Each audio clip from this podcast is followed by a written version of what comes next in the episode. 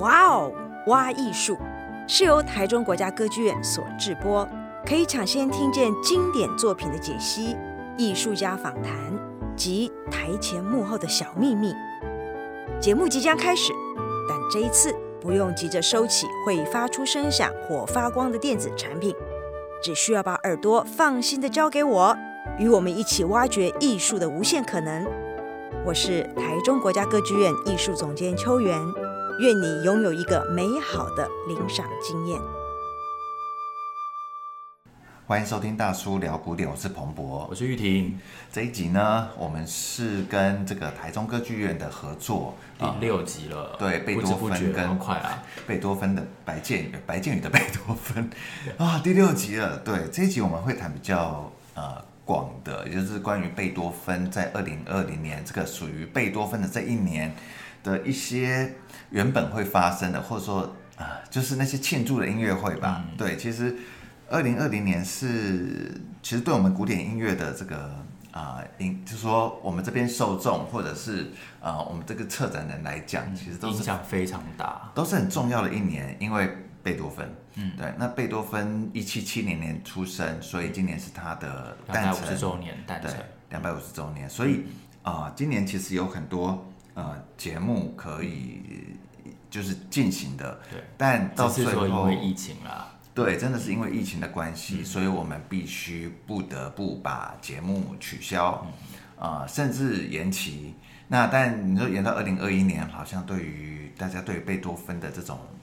Feel 好像就就已经没那么强烈了，因为是已经要迈入十二月了嘛，所以对对，所以其实有不过十二月十六号才是他生日，所以大家还可以再冲一波高峰，冲一波。为他买个蛋糕之类的，电影在冲票房一样，冲一波高峰。哎、欸，但是其实回到这个一开始，嗯，嗯，我知道你们。其实有做一档节目，对不对？嗯、那因为疫情的关系取消了，可不可以聊一下那个当时的这个弦乐四重奏全集吧？对不对？为什么会请他们？然后那个节目的内容是什么？Cremona 四重奏是意大利现在最最棒的四重奏团嘛？那尤其由于他们过去这几年有灌入了贝多芬的全集，嗯、所以你知道，就是当音乐家有灌入。就是录音的当下，应该都是他们手感最火热的时候，嗯、也是全市大概最玩熟的时候，嗯、所以邀请他们来演出，其实就有嗯一个很大的，就是应该说很大的优势吧，因为他们都准备好了，而且东西都还在手上，所以原来是邀请他们四月来演出。嗯、那大家知道吗？这二月底开始，其实台湾的音乐厅全部都直接关了嘛，嗯、所以也没有什么好。那其实没有什么好挣扎的，就是就是取消，嗯，所以我们预定是延到二零二一年的十二月，就是邀请他们来演出全场贝，就全套贝多芬，嗯，但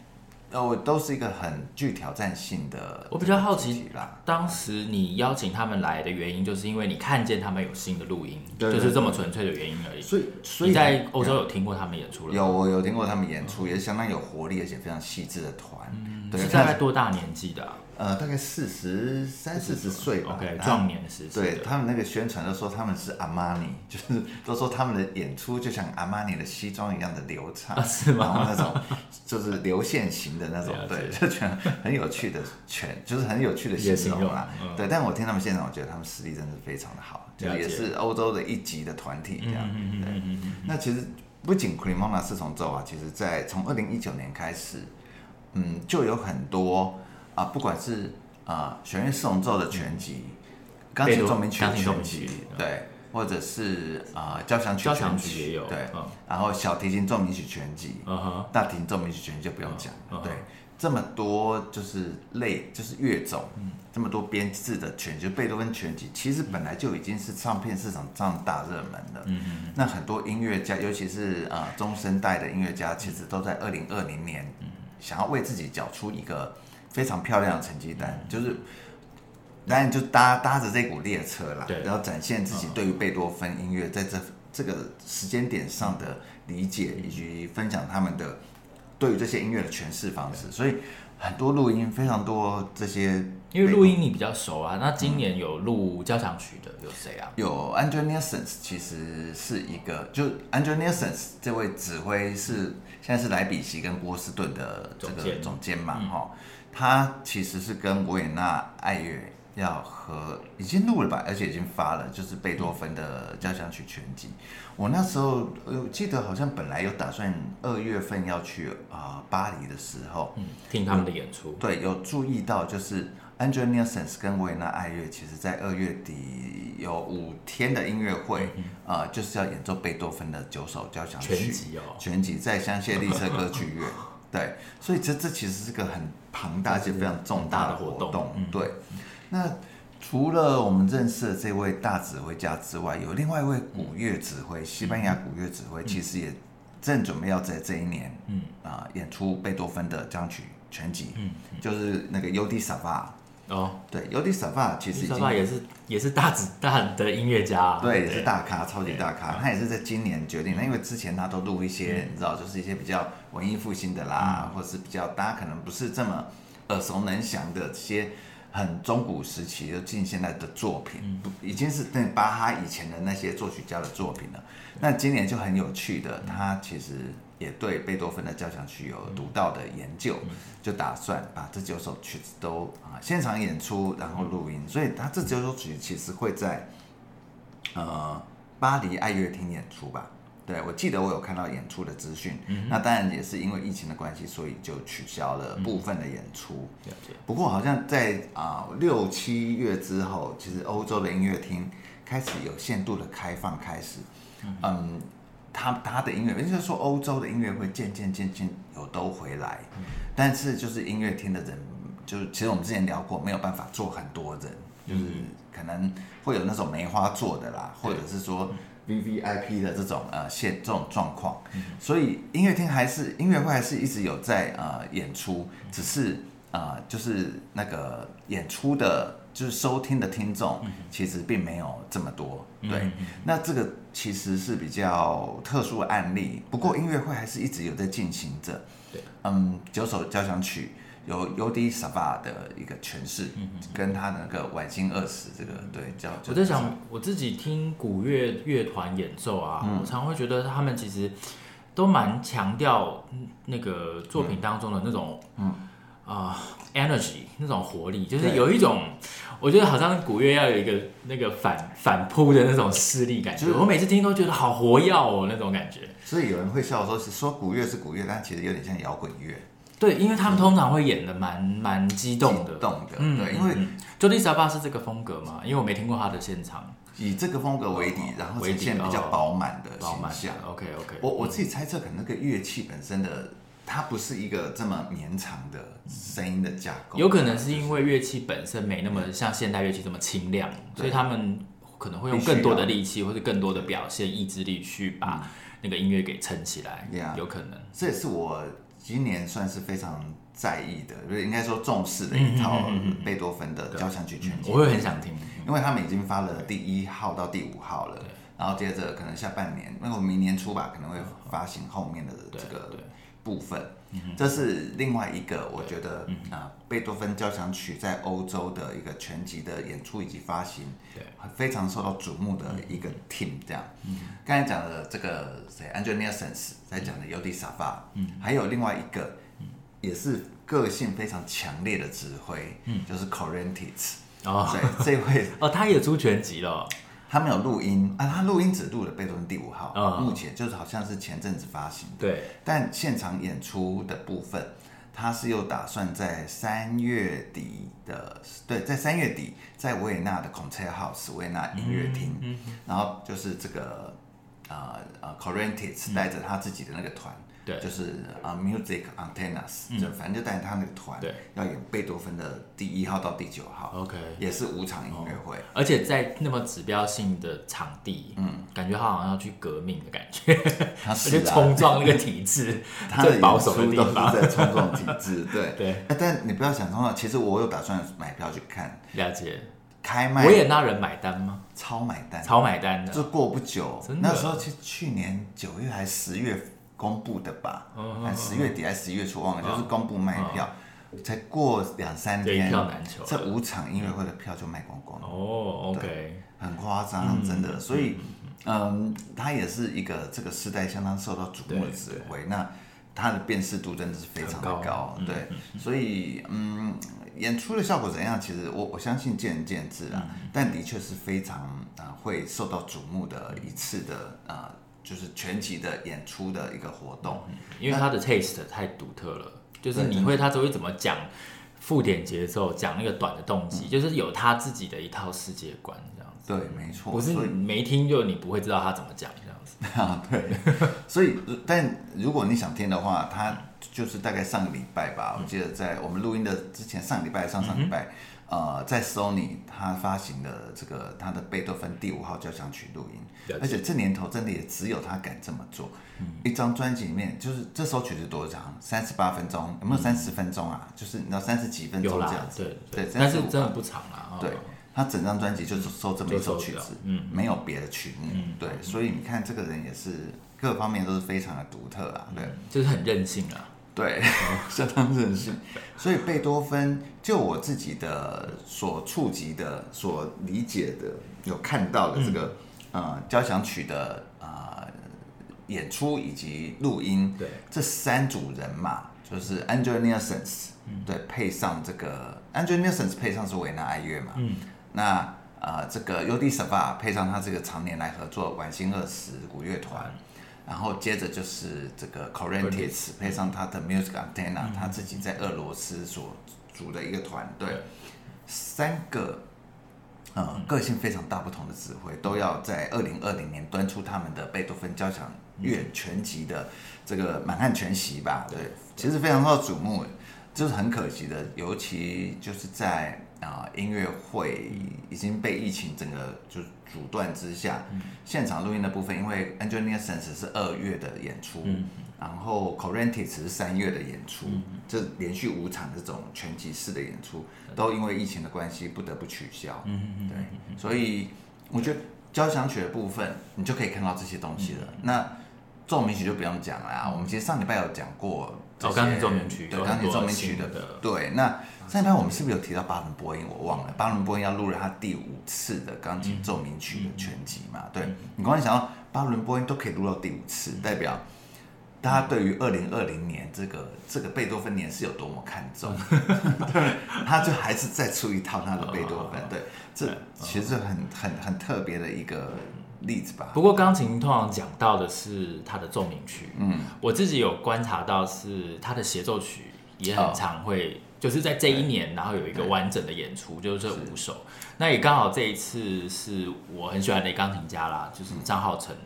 他是在中国跟上海交响乐团演出，应该也是因为疫情的关系啦。所以我不确定这是很早就排了，还是说他因为就是等于就在中国。什么时候演出啊？这个应该是他在呃十，好像十月还是十一月，就是这已经演完了，演完了这样子。啊，八月的时候的演出。哦然后他一口气弹这五首嘛，那我自己会觉得张浩成现在的实力弹这五首应该是可以，不是问题，对，不是问题啊。那而且他其实对音乐的理解从很年很很小的时候就很深刻了，我觉得他很会，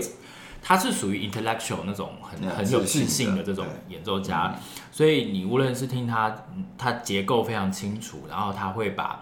很多你意想不到的内声部都弹出来，嗯哼。但是他这几年其实一直在变化的，我倒是觉得是音色.因为他的手偏细长，嗯。所以早期我听他的声音会觉得说，虽然他的音色还是很多，可是都会偏比较，呃，稍微比较瘦一点的感觉，就是会很符合他的那个手弹出来的那个声音啦。嗯。但我想，就是那个骨架的感觉会比较多，应该出他那个指腹没有那么饱满吧，嗯、所以。触键的声音可能对，有也有可能就是他的那个手指，就是触键指腹之后的那个肌肉的的这个震动是比较稍微比较少这样子，嗯嗯，对。但是我觉得他一直在调整他的手型以及他弹琴的这些有一些姿势啊，我自己其实在看，所以我会蛮期待，就是说每一次听他弹，是他的音色又有有没有有新的这样扩张哦，特别是在可能深和沉这个地方，嗯。他的声音本来就是很。清亮，然后很干净，然后技巧也是很凌厉，对。但是如果他未来在弹贝多芬，感觉透过一次又一次他的去寻找新的新的这个力量的话，应该会更可能更适合弹第五啊、皇帝啊，或者是这种第第三这样子。那我是觉得一二四的话，对他现在的音色来说，对，非常是绰绰有余的这样子。他讲到贝多芬的协奏曲，我想另外一个人，布赫宾德。嗯，对，不过宾德也是在这两年，就是现场在很多地方的现场都演。他也录过全集，好像对，他也录过很多次全集的。那这个也是他手上的曲目了。那今年他其实除了这个，又发了迪亚贝里变奏曲。哦。对，其实今年也蛮多人发迪亚贝里变奏曲。哦，对，好像是有看到。所以其实啊，真的贝多芬好多东西哦。这边也一块，那边一块。那我们其实还没有讲到贝多芬小提琴奏鸣曲全集的录音。对，这两年是很多，尤其是新的，就是啊新锐的小提琴的呃这些演出者。对，有的甚至是刚得名，其实大家都很想好好挑战这个贝多芬这十十首曲子。对，那五首的贝多芬大提琴奏鸣曲啊，也是大提琴家的很对很重要的对经典。他我记得我印象中最近就是那个谁阿班贝尔格的四重奏，他们已经解散了嘛？那位大提琴家，对，他就是也出了录音吗？对，也是录音出了全集，所以。嗯，这个曲目其实贝多芬的五首大提奏鸣曲本来就已经是大提琴家心目中很重量级的作品了，所以在这个二零二零年就当然有更多人想要尝尝试这样子的演出。那这我我想到录音的部分呢，就还有四重奏啦，贝多芬弦乐四重奏，今年真的好多贝多芬弦乐四重奏的嗯录音的呈现。呃，应该或是有人计划很多年，然后在这一年要做整个完成嘛？对，对，最重要的就是卡萨斯四重奏的那一套贝多芬啊四重奏全集，这是第三集，在二零二零年走到 ending 走到尾声，他一年录一套，那录了三年。这套录音是我觉得二零二二十一世纪算是最重要的这个贝多芬弦乐四重奏诠释的经典的一套录音，很值得大家去找。这套很有意思，我当时在写就是缪斯克的弦乐四重奏全集的时候，嗯、我其实一开始是听阿班贝尔格嘛，就是最典型的这样的，就是我们认为的这个，就是我这个世代认为的经典这样子。然后但是写一写写一写，就觉得阿班贝尔格就是很。有点太完美了，他没有给我任何空间，他没有给我任何感感觉，然后触动我去写了这样子。哦哦，这样子。对，结果我就听了卡萨尔斯，嗯、那当然我听了很多其他的版本啦，就是在那个 Spotify 上面，嗯、卡萨尔斯倒是给我很多灵感。哦，对，了解。对，所以下一次他们如果来的话。哎，他们本来就有来，对不对？哦，之前对之前有邀请他们嘛？对啊，之后如果再来的话，对，也很推荐大家听。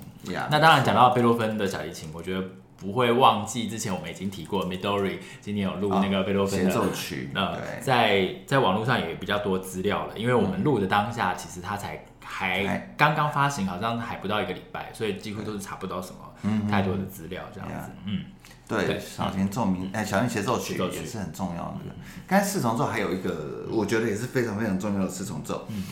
啊，这个四重奏就是 Hepburn 四重奏，对，法国的这个四重奏，非常，我有点意外，他那套录音的高度，就是远超乎我的想象。对，所以呃，这套其实台湾人应该还没有很熟悉，因为。这套录音很好玩，是过去几年来他们巡回全世界五大洋，七在七个国家、七个城市，找了七个不一样的地方灌录的这一套全集。嗯，就是以同时开这个音乐会的模式，然后比如说在布尼呃在在阿根廷，嗯，布宜诺斯艾诺斯那个地方录了全，就录了一场，然后在比如说在维也纳录了一场，在东京录了一场。嗯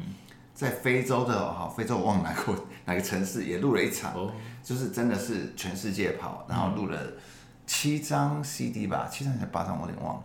然后我本来想说就是一个噱头而已，并没有太期待说会怎么，但是我听了录音，我很讶异，会就是发现了二十一世纪的新时代的贝多芬诠释当中，就弦乐四重奏诠释当中，除了贝查四重奏。还有卡萨斯四重奏，还有别的存在，嗯、对，就是 Hepburn 四重奏，对，我很压抑有这么棒的录音，嗯、那其实大家可以去听听看，嗯、对。好，我们刚刚讲了很多录音嘛，我们讲一些、嗯、呃纪念活动好了，就是这可能是。呃，音乐会只是在这个活动当中的一环，这样子。嗯，嗯，那我想最大的应该就是来到波昂，他们就是办了一个这个贝多芬这次呃两百五十周年纪念。音乐节这样子，嗯、但因为波昂长久以来一直都有贝多芬音乐节，嗯，所以这一次他们真的是整合了很多很多不同的单位。那因为在德国，其实贝多芬年的音乐节，应该说全德国，应该说梅克尔那时候就有新闻发布说，要把贝多芬年当做就是我们的国，就是说德国的一个。不是国庆，应该说自己国，这今年一整年都是庆祝举国欢腾这样的感觉。对，这是他们，因为这规模很大哎，国家资产。它光是前面我翻开它的那个单位，就贝多芬音乐节本身，然后波昂的剧院、波昂的管弦乐团，然后贝多芬之家，然后还有其他的一些单位。你知道我们有办过活动都知道，跨部会的这种活动是很难协调的。我就会想说，哇，这这个，而且都是很大的单位，并不是说。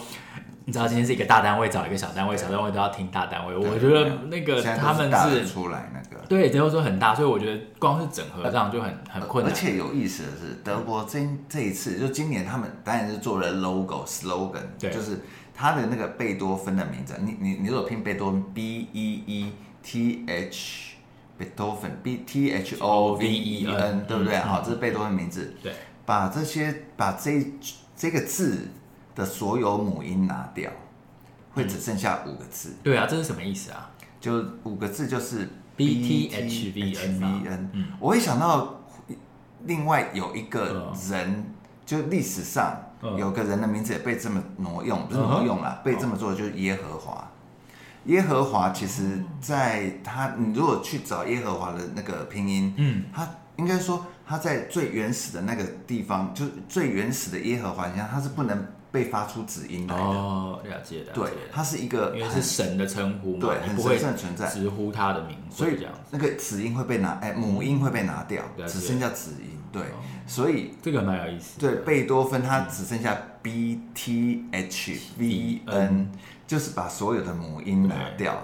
就是变成一个，因为神格化，神格化真的是，然后就是 B T H E N 二零二零。这就是德国今年就梅克尔说，我要整个就是把等于把贝多芬年整个炒热的一个很重要的指标，就是把这个 slogan 做出来，这个 icon 做出来。你如果如果假设今年疫情真的没有这样子，就是这么肆虐的话，然后你有机会去德国的话，你应该会在路上大街小巷都看到这这这五个字母。然后并在一起这样子，嗯、然后这里面当然除了就是音乐会啊、讲座啊，这个都不要说了，嗯、因为通常办一个节，通就会有这些活动嘛。对。但是它里面可能也是因为疫情的关系，所以强调了很多线上的活动。嗯、这个线上的活动，比如说它的呃博物馆。他每一天，他就专注在做他们自己的。比如说波昂的贝多芬博物馆，呃，没有，是另外一个博物馆。另外一个博物馆。对，但是也是展贝多芬，只是说他会很用心的去更新他每天的文章，他就是希望是日更哦，日更，那比我们还厉害。我们用对啊，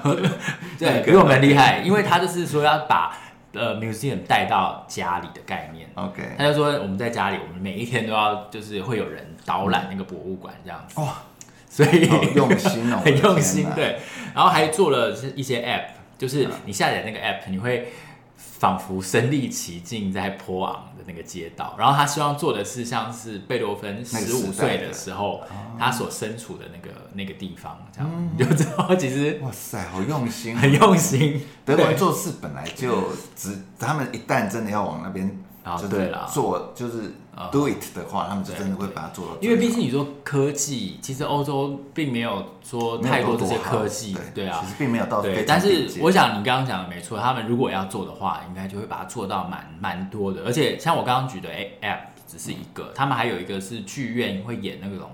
叫做 virtual reality，就是虚拟实境啊，虚拟实境，它也是一样带你回到当时。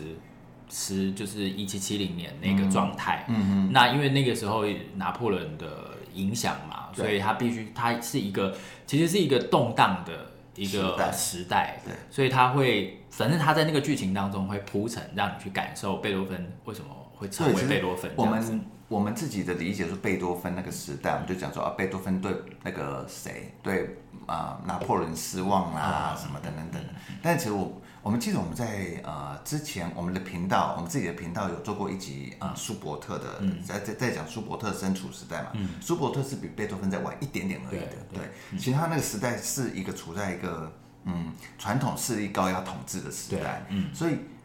呃，当贝多芬当下的那个时代。呃，王公贵族的控制力还是非常强。虽然说贝多芬自己对王公贵族就是蛮不屑的，嗯、但他必须还是要跟他们打交道等等。嗯、而且这些王公贵族，你以我们讲，要从贝多芬角度来看，他们就是一些啊，反正就是从头从臭味很重啊，什么什么，就是我们会以很细腻的方式来看这些贵族。嗯、但其实，在当时的政治版图上面，这些贵族的影响都非常大。其实。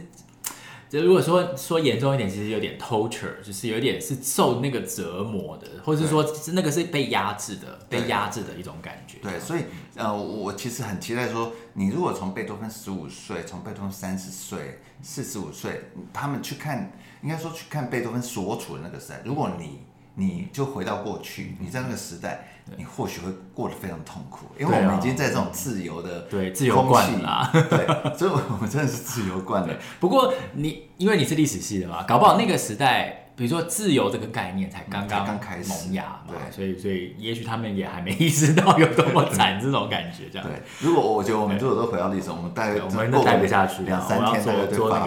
个 时光机回来这样子。对。那刚刚除了是这样子的活动，他们在演出，我觉得有一个蛮有趣的，他是请那个科隆西的广播乐团的团员去演贝多芬第三号交响曲，但是这个交响曲是有。由四个不同的作曲家所改编的版本，而这四个也不是新创的作品哦，就是在贝多芬那个时代，比如说胡迈尔啊，他的学生 Ritz 都曾经改过这首曲子，所以他们就把这些当时的这个作曲家就是各选了一个乐章，然后那每一个乐章编制都不一样，所以就刚好那从乐团团员里面就是挑选这些团员嘛，比如说第一乐章是四重奏，这个好像是 Ritz 编的，OK，然后第二乐章好像胡迈尔，那就是一个。十重奏还是什么的，嗯嗯，他们就把它组成一场贝多芬第三号交响曲的音乐会，而且四个乐章都不一样编制，不一样编制，就是感觉对主办单位就是很很不划算的一场。但好想听哦，很有趣哎，噱头很大，很噱头很大。这一场我就特别有看到，呃，而且就是不是说现代的，他等于也是去挖掘说当时，嗯，我相信啊，因为。当时的人第一次听到贝多芬的第三号交响曲，嗯、那个震撼是很大的嘛。嗯、那他们在改编的时候，对应该也会融入一些他们自己的一些想法吧？法对，对，跟现代人去编一定是很不一样的。对对，其实这这是我想提到。我觉得他们真的好多很，当然除了贝多芬之外，也有很多，就像比如说贝多芬同时代的其他的作曲家的作品，他们也是会拿来做互相映照。嗯、对，在。就同演出的同时，摆在同一场音乐会里面，然后跟贝多芬的作品做比较。其实像这像这样子类型的啊音乐会，都都没有这么的噱有噱头了。就但我觉得放在台湾放东方这样东西还是很有看点的。对啊。但其实，在欧洲，其实这但是不好卖吧？对你一个呃主办单位来说。对我是不好卖，那放欧洲我觉得应该是很好卖啦。但我觉得很，其实是应该下一个阶段，我觉得听音乐会就是听一个脉络的感觉哦，就是蛮值得开发的。而且我我刚才也瞄到一个音乐会，很好玩的是，它是的贝多芬的这个奏鸣曲啊，反正整场是贝多芬钢琴奏鸣曲的啊演出，但啊。好像四首曲子吧，嗯，用四架不一样的钢琴，就是贝多芬那个时代，他写那是那些曲子各是在几岁的时候，就找那那个年代的钢琴来弹这样子，因为他就是那个年代钢琴变化很大嘛，从就是早期钢琴，然后一直变到现代钢琴这样子，嗯。所以这我这个这个我很想听，对，只是这个对主办单位的压力更大，对，这个可能更大，这个 比人员费用还高吧？对，是钢琴的费用比人的费用还高。真的，那我们来聊一聊，有一个即将发生，然后在台湾很靠近的 台北市立大学，然后台北市立大学这次办的，虽然他们算很有企图心人，四号到十六号，是十二月嘛，十二月十号到十中。有讲座啊，有音乐会，对。然后有就是全本的钢琴奏鸣曲嘛，然后小提琴奏鸣曲，这样感觉在夜配的感觉，但是其实也没有，因为觉得它是仅存的啦，对不对？这么完整的在台湾所发生的贝多芬庆祝的这样的活动，就以呃国内的音乐家为主的，对啊，所以我觉得合成的很值得就是推荐大家这样子，那因为他也都结合了很多。年轻的音乐家，嗯，然后他因为林肯中心的音乐家也刚好来台湾，嗯，所以他们这两个单位也有一起合作，也有一些合作，对，然后还有一些讲座啦什么的。其实我觉得学校就是可以有资源可以做一些，比如说贝多芬的讲座啦，对，贝多芬的一些其他的。我觉得这个算是整合的蛮漂亮的啦，嗯。嗯。如果就校际来说的话，它有一些业界嘛，你看林肯中心，然后它有。他不只是学校里面的老师，嗯，他有辐射出去其他的演奏家，对，其实是蛮值得期待的，对，嗯，然后当然到最后就是我们的白建宇了，对，因为这个大家都也都觉得很很不可思议，然后有在台湾有一个这样的 cycle，这样，对，因为我连我自己的音乐很多都已经演到二零二一了，对，就没有办法演出这样子。那白建宇这一次算是，而且想想白建宇要来这边隔离十四天，然后才出来，对不对？他一个老人家也是蛮辛苦他的，对，真的是辛苦他的。但值得啦，我觉得大家就是因为真的在这个阶段可以听到白建宇的发声，对，你会觉得再怎么样都值得冲去现场听个几场也好，不用八场，你听个几场也也也算是我觉得回本了，对对对。然后如果想知道白建宇他。很自己的组织这些心路历程啊，嗯、除了听我们前面的这些 podcast，对，对不对？在台中，然后不好意思，这边也打一下广告，就是我们上个月，哎、嗯，应该是十一月号的表演艺术杂志，嗯、因为就是也有一个专题，嗯、然后我有参与这个专题，所以就是谈贝多芬如何启发后来的艺术家，嗯、所以就分了音乐，然后舞蹈和戏剧三个区块来谈，嗯、那中间也有一个，因为贝。等于贝多芬跟现代的表演艺术如何继续对话，嗯，然后有一篇对谈，以及加上白建宇的访谈这样子，所以欢迎大家来看一看。都是你写的对不对？当然不是啊，这么多怎么写？我只能说组织在一起了。OK OK，对，很丰富的资料了，对，OK。那我们今天的节目就在这边告一段落。OK，突然有种依依不舍的感觉。希望台中歌剧院之后再招。没有啦，我们 白建宇的音乐会见。对，OK，对，嗯，好，谢谢大家，拜拜，拜拜。